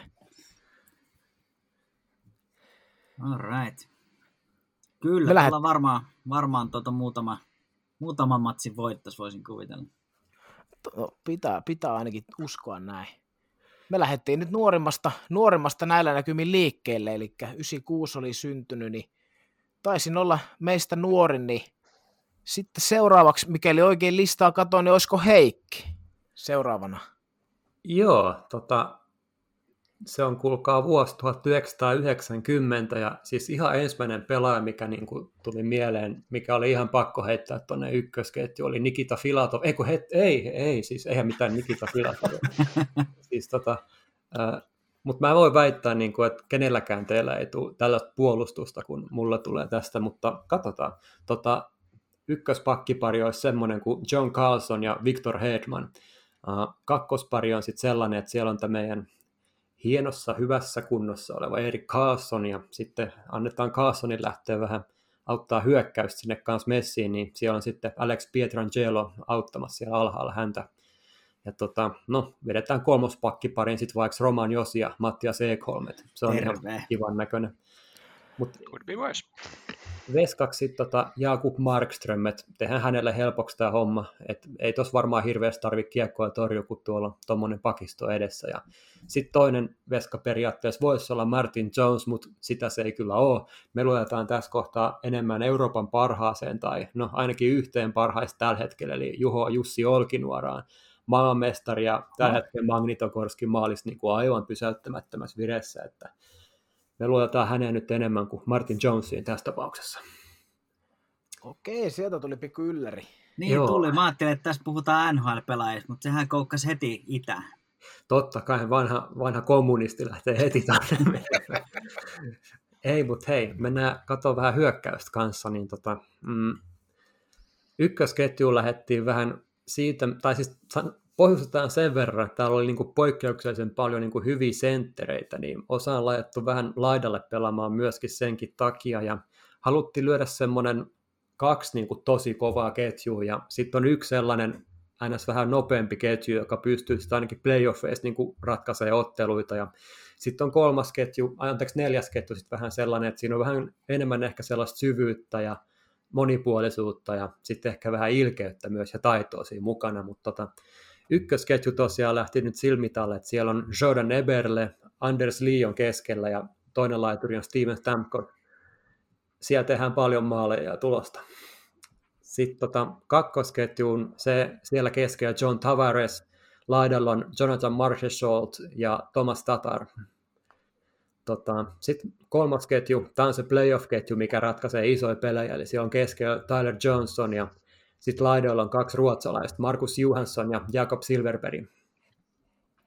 Nelosketju on sitten Derek Stepanin hallussa keskellä siellä ja laidalla toinen, toinen tunnettu sentteri myöskin ja tosi aliarvostettu pelaaja nykyään mun mielestä, parantanut tosi paljon, eli Nazem Kadri.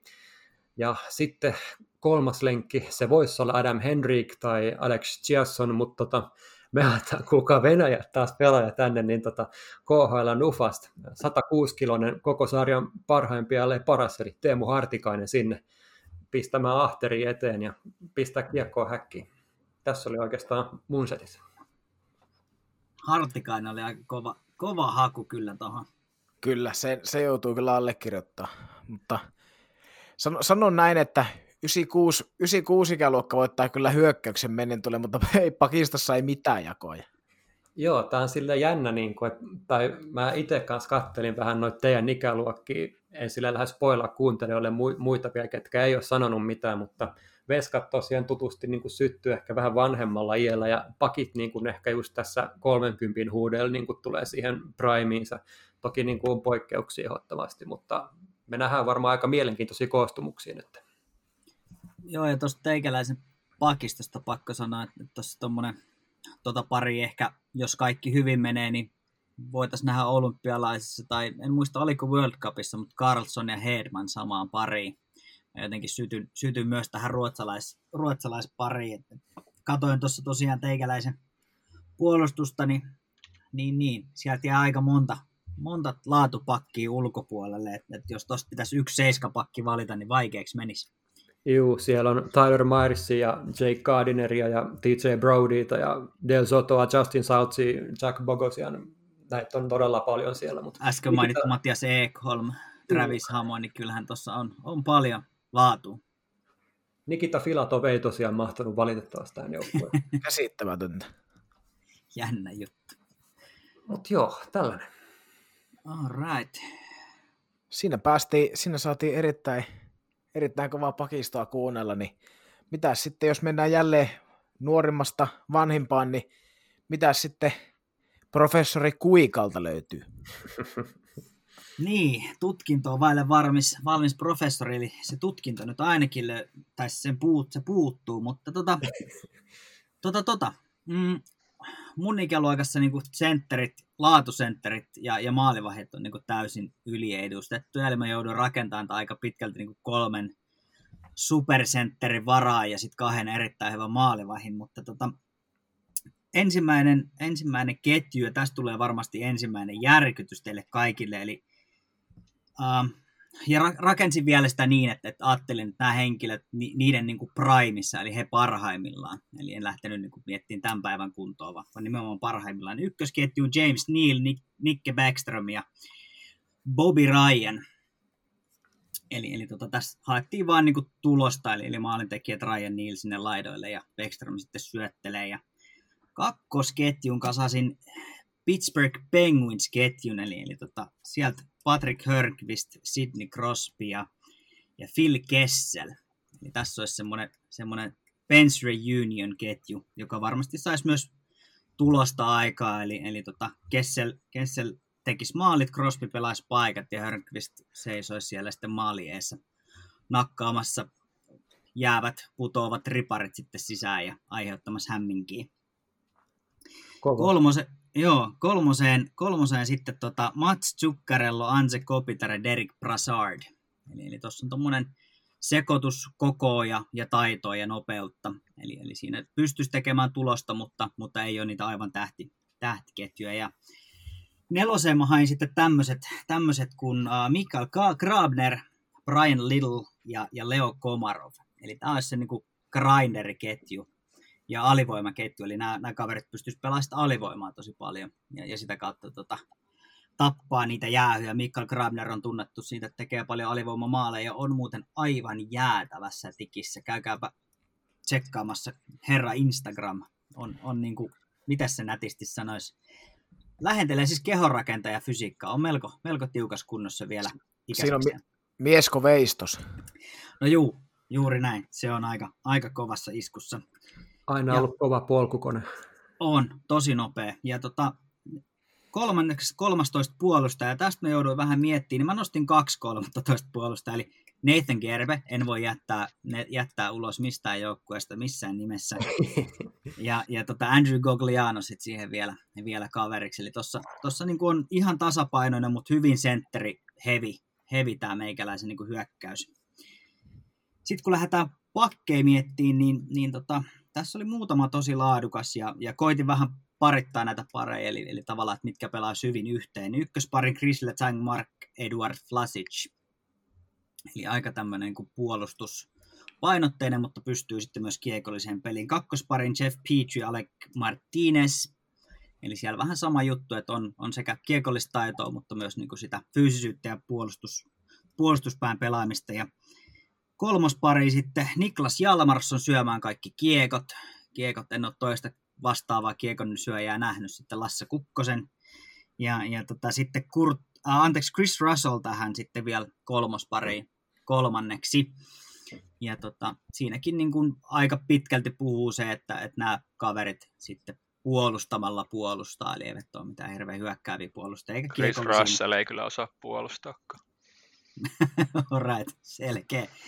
Uh, mulla oli hirveä kamppailu tämän Chris Russellin ja, ja itse Jack Johnsonin välillä, mutta mä jätin Jack Johnsonin seitsemänneksi puolustajaksi, mutta tiputan sen myös siitä pois, koska um, se joukkue, jolla on ollut Jack Johnson, niin ei ole voittanut yhtään pudotuspelisarjaa. Niin sen takia Jack Johnson jää meikäläisen jengistä ulos. Kova. Ja ma- maalissa sitten, sitten vaatimattomasti Tuukka Rask, Harry Price. Semmoinen, semmoinen tandemi, ja Rask näistä aloittava totta kai. Ihan ok. jos, jos, on pakko, pakko ottaa kiinni näin, näin tota, ikuisena Crosby-fanina, niin kuulinko mä oikein, että siellä oli Minnesota, Minnesota maalivahtilegenda Niklas Beckström ykkösen keskellä ja Crosby kakkosessa? Äh, niin, Minnesotan maalivahtilegenda. Kyllä, uh, tämä perustuu ei oikeastaan mihinkään. Siis mä mietin pitkään, että nämä voisi olla kummin päin vaan tämä mun ykkönen ja kakkonen. Kyllä, kyllä. Mutta, mutta sitten omista, omista vammoistani johtuen, niin, niin tiputin Crosbyn tuohon kakkoseen, plus peluttamisen kautta, niin, niin ei välttämättä aina pelaa niitä parhaita vastaan, jolloin sitten saa vähän sitä kilpailuetua, varsinkin jos pelaa kotona. Niin tässä oli myös tämmöinen koukku. Kyllä, ihan täysin hyväksyttävää. Ja ei Beckström ole huono ykkössentteri ollenkaan, ei siitä mitään pois. Mutta joo, tämä oli, tää oli aika mielenkiintoinen juttu ja, ja tota, jännä nähdä, että miten, miten Henkalla mennään vielä muutama vuosi sitten eteenpäin, millainen, millainen läjäkavereita sieltä löytyy. Tai taaksepäin. Niin, tai taaksepäin, miten, miten vaan. Jaas, mun vuoro. No mulla on kaksi ykkösmaalivahtia, eli Henrik Lundqvist ja Pekka Rinne. Ja Pekka Rinnehän on tosiaan Mike Smith ja Andy Greenin ohella niin 82 ainoat, ketkä vielä pelaa. Ja nyt mä teen silleen, että mä oon valinnut pakit ja hyökkäjät silleen, että osa pelaajista, mä en nyt laita kuka pelaa keskellä, kuka pelaa laidassa, koska täällä on pelaajia, ketkä on pelannut uraansa molemmilla. Öö, pakeista Dan Hamhuis ja Christian Erhoff. Hamhuis on ihan ollut törkeän luotettava, pelasi tosi hienon uran ja Erhoffi, vaikka sitten Buffalossa ihan hirveän soppari, niin itse asiassa pelasi oikeasti aika hyvin. Se oli, oli, vain oli Primessa hyvä.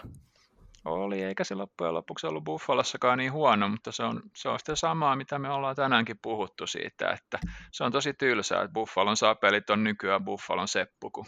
Se on, se on sääli. Sitten toiseen Anton Volchenkov ja sitten saadaan vähän suomalaisväriä, niin Ville Koistinen. Ai, ai, ai. Oh. Ihan periaatesyistä. Ja kolmanteen sitten Mike Komisarek vaan ihan sen takia, koska se oli itse asiassa tosi hyvä Montrealissa ennen kuin se meni Torontoon periaatteessa, jäi Pahtera-lehden alle eikä tullut ikinä takaisin. Mutta oli aika, milloin se oli hyvä puolustaja. Sen, ja sitten, sitten Andy Green, ihan vaan sen, senkin takia, että hän on kumminkin vielä kirjoilla ja mun mielestä se on ihaltavaa. Ja seitsemänneksi pakiksi oli aika vaikea, mutta mä otin Rostislav Kleslan ihan vaan sen takia, että se sukunimi oli mun mielestä nuorempana ihan sika hauska. Tietysti sinänsä ikävää, että siitä tulee ekana mieleen Klesana, mistä tulee mieleen loukkaantumiset, ketä sä et haluaisi kenellekään, mutta minkäs teet? Joo, hei, HPK-legenda. Kyllä, kyllä. Sitten tota, hyökkäjät. Nyt mä teen sillä, että mä laitan kaksi kenttää, missä on vähän tota, pistenimekkäämpiä pelaajia ja kaksi kenttää sitten, missä on pelaajia, mistä osa on tehnyt kyllä pisteitäkin, osa ei, mutta että mä jaan ne sen mukaan, eli kaksi sellaisia kov- kovien minsojen kenttää ja kaksi ei. Ja tota, ensimmäiseen Jason Pominville, sitten Marian Gaborik ja Scott Hartnell, mä luulen, että siitä tulee just hyvää. Sitten seuraava ketju, Thomas Plekanek ja siihen sitten rinnalle Matthew Lombardi ja oma ikisuosikkini Rich Beverly. Siis katsoin silloin sitä peliä, missä hänen sydän lähti sitten sykkimään väärää suuntaan ja homma meinasi loppua kesken. Beverly on vieläkin Starsin organisaatiossa, tekee itse asiassa kehityspuolella todella, hy- todella hyvää, niin otan hänet mukaan ihan sen takia, koska siinä on ihminen, kenelle toivon todella paljon hyvää. Toivoin pelaajana ja myös uran jälkeen. Sitten lähdetään nyt, kun aina jauhetaan jokereista, niin totta kai Tim Stapletoni täytyy ottaa ihan periaatesyistä. Sitten Ryan Glow siihen, vaikka Glow periaatteessa lopulta sitten se ura meni miten meni, niin Sharksissa oli oikeasti tosi paljon hyviä vuosia. Kun Sharksista nyt aina usein täällä puhutaan, niin mäkin haluan yhden pelaajan sieltä itselleni. Travis Moen sen jälkeen ihan vaan sen takia, että ura loppui, niin kumminkin aika komealla plus-miinus saldolla sillä, että se on pakkasella miinus 66, niin kyllä tuollaisen pelaajan haluan itselleni. Neloskenttään tota, Thomas Kopekki, Brian Satterby. Satterby on myös vähän sellainen, että se kävi kaikkialla ja oli vähän sellainen matkalokkumies, mutta tosi jees. Ja sitten Steve Ott, koska Steve Otti on tavallaan mulle Starsin fanina se pelaaja, mistä mä en tykkää sekuntiikaan, ellei se ollut muun omassa joukkueessa. Ja se on ihan sama periaatteessa. Buffalo-fanit, mitkä oli vaan mua vähän nuorempia koki sen siellä oman aikansa, niin koki hyvin samalla tavalla. Ja sitten mä haluaisin, taitojen puolesta mä mietin, että 13 hyökkääjää. Tämä oli ihan sairaan paha, koska niin kuin pisteiden valossa se pitäisi olla Dustin Penner, mutta kun Dustin Pennerin pitäisi ihan Twitterin valossa taas ihan oikeasti niin olla jossain ihan muualla, niin en mä tollaista tyyppiä pysty missään olosuhteessa mun joukkueeseen ottaa. Ja sen takia, koska Henrik Lundqvist on ihan huikea tyyppi, niin hänellä on veli Joel Lundqvist, niin mä otan sen messi ihan vaan sen takia, koska Miksei? Mahtavaa. Juelhan on tosi, tosi kova, kova ura on tehnyt SHL ja Ruotsin maajoukkueessa myöskin, eli ei missään nimessä huono valinta. Ja Dallasissa ennen kuin sitten vaan kävi, miten kävi. Mutta Joo. muutaman kausi siellä itse asiassa ne pitkät playerit, missä Starsi meni aina konfa-finaaleihin Detroittiin vastaan, niin itse asiassa Joel pelasi tosi hyvin. Ja itse asiassa Henrik Lundqvist oli tosi lähellä tulla aikanaan Starsin varaamoksi, mutta jostain käsittämättömästä syystä ne sitten sössi sen ja se on varattu tosi myöhään. Ja sehän itse asiassa itsekin on muistaakseni sanonut jossain, että siihen oikeasti jo luuli, että nyt hänet sitten varataan Starsin toimesta ja yllätti tosi paljon, että ei. Ajatella, miten, miten olisi käynytkään, jos No se olisi mennyt aika sotkuun, ei olisi ikinä Kari Lehtosta ja se, että mitä tavallaan mm. koko tu- Martti Turkasetti olisi mennyt, niin paha sanoa, mutta mä otan sen sillä asenteella, että mun joukkueessa on tilaa, mikäli hän tuosta ilmeisesti näyttää koko aika olevan vähän paremmassa kunnossa, ja jos mä oikein ymmärsin, niin Washingtonkin sanoi, että jos on mahdollisuus, että hän pystyy vielä pelaamaan, niin Washington on kuulolla. no, Se olisi Aivan. kivaa. erittäin, erittäin kiva kyllä. Oi- Olisi aivan mahtavaa. Mä tuossa laskeskelin nopeasti niin Henkan ykkösketjuun hyökkäjillä pelkästään tuommoinen 3344 NR-peli yhteensä, että kyllä siinä kokemusta ainakin, Huhhuh. ainakin Kova. löytyisi. Kovaa settiä. Mulla ei, mulla ei ole varmaan koko joukkueellakaan. Se on vähän niin, niin ja kuin, mä en edes maininnut mitään niin kuin Alexander Flo, Frolovia tai Antoine Vermettä, kyllä täällä on, mutta mm. mulla oli pakko tehdä valintoja, ja sitten mä tavallaan valitsin sellaisia pelaajia, mistä mulla oli myös enemmän niin kuin, siistejä muistoja omaan, omaan takaa, että tämä on niin kuin tällainen kunnon fanboy. Sen takia niin kuin se Penneri ei sinne päässyt. Mutta se on, tässä ehkä tuli, niin kuin tuossa sanoittekin ekojen jengien kohdalla, että, että kun katsoi näitä pelaajia ja, ja tota, nimiä ja sitten rupesi miettimään, että nämä on samanikäisiä kuin itse on, niin jotenkin tosi, tosi jännää, että miten, ai, että, ai jaa, että hänkin on tämän ikäinen, tai varsinkin näistä niin kuin nuoremmista, ja, ja tota, nyt kun miettii niin kuin nuoria pelaajia, herranen aika, nuorimmat on syntynyt vuoden 2000 jälkeen, ja se on hurja, hurja juttu, ja, ja niistä huomaa itsekin, että ei ole enää ihan nuori poika enää, kun on tota, tällaiset pelaajat kuin Marian Kaborik on, on jo lopettanut, ja, ja hekin on jo nelissä kymmenissä, niin Ja sitten siinä on se toinen tärkeä juttu, mikä pitää muistaa, että nykyään pelaajat on paljon aikaisemmin valmiita, ihan NHL on paljon nuorempana, niin se, Kyllä. jos miettii että mun 82 niin ei, kyllä ne oli paljon vanhempia tosi moni heistä ennen kuin he löi kunnon läpi ja sen takia siinä vaan kesti jonkun aikaa, että NHL, NHLllä meni oikeasti hetken aikaa vaan tajuta, että maailma on muuttunut, että olisi aika muuttua mukana. Vieläks tota Scott Hartnell uh, pyörittää ravintolaa Kuopiossa? Onko hän vielä, tota, vai oliko se Kalpan osaomistaja? Miten tämä juttu meni? Eikö Hartnellilla ollut jotain? Se on, mun mielestä se on kalpaa osaamista, mutta Joo. ihan Joo. varma. Ja se, että onko siellä sitten jotain ravintolaa, niin Mun mielestä sillä oli yllättäisi. Timosen kanssa joku Joo. bisnes kyllä. Mullekin, mullekin on semmoinen ollut, niillä oli taisi Timosen kanssa olla jotain, jotain bisneettiä tuolla Kallaveden rannoilla. Vitsi, kun saataisiin Kimmo Timonen, kuulkaa tänne vieraaksi, lähtisi semmoiset värikynät ainakin muulta niin kuin kaikki esittelyjuttuihin ja kysymyksiä, että huh hei. ja- se voisi tehdä yhdessä se äänikirja. Niin, eikö Patrick Kane näyttänyt vähän malliin, niin, Joo.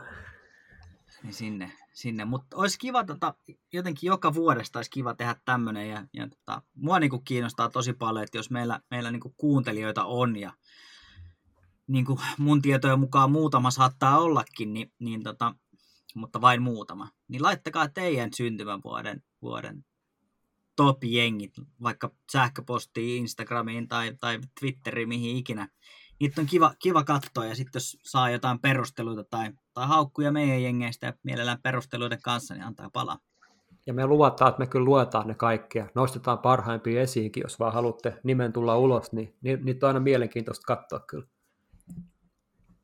Kyllä, se on juuri näin, että toivottavasti. Ja varmasti tämä meidänkin, meidänkin tämän setin tarkoitus oli vähän herättää meidän muutamaa kuuntelijaa vähän miettimään ja pohtimaan, että niin, nämä on tosiaan tämä ikäisiä. Ja sitten vähän ehkä suht... Me vai pelaajat?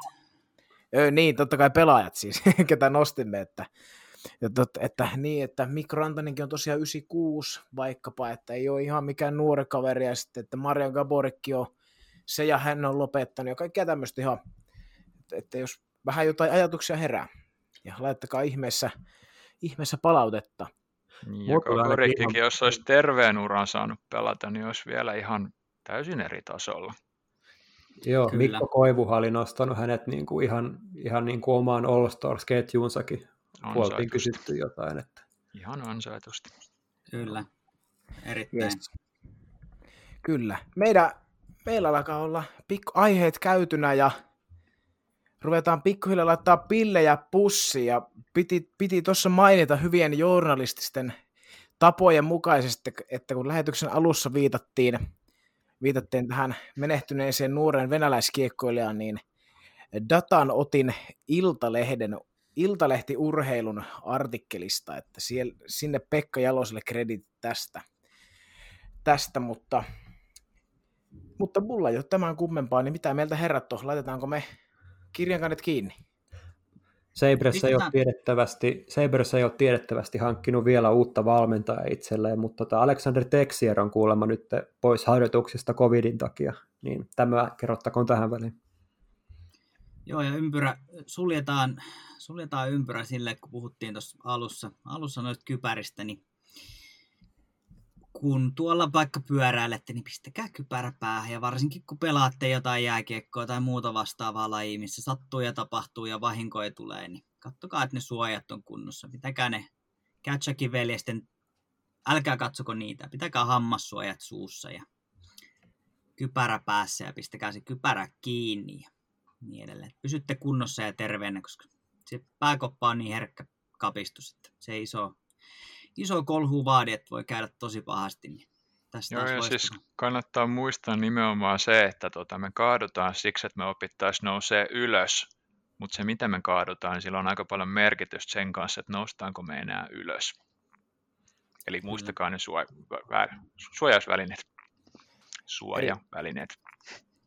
Erittäin hyvä, erittäin hyvä lopetus ja mun mielestä, mun mielestä näiden sanojen saattelemani niin voidaan voidaan sammuttaa hallin valot ja lähteä valmistautumaan kohti seuraavaa, seuraavaa keskiympärän kyyristymistä. Kiitos kaikille, kaikille kuuntelijoille ja herroille, herroille jälleen tästä, tästä illasta. Kiitos. Kiitos.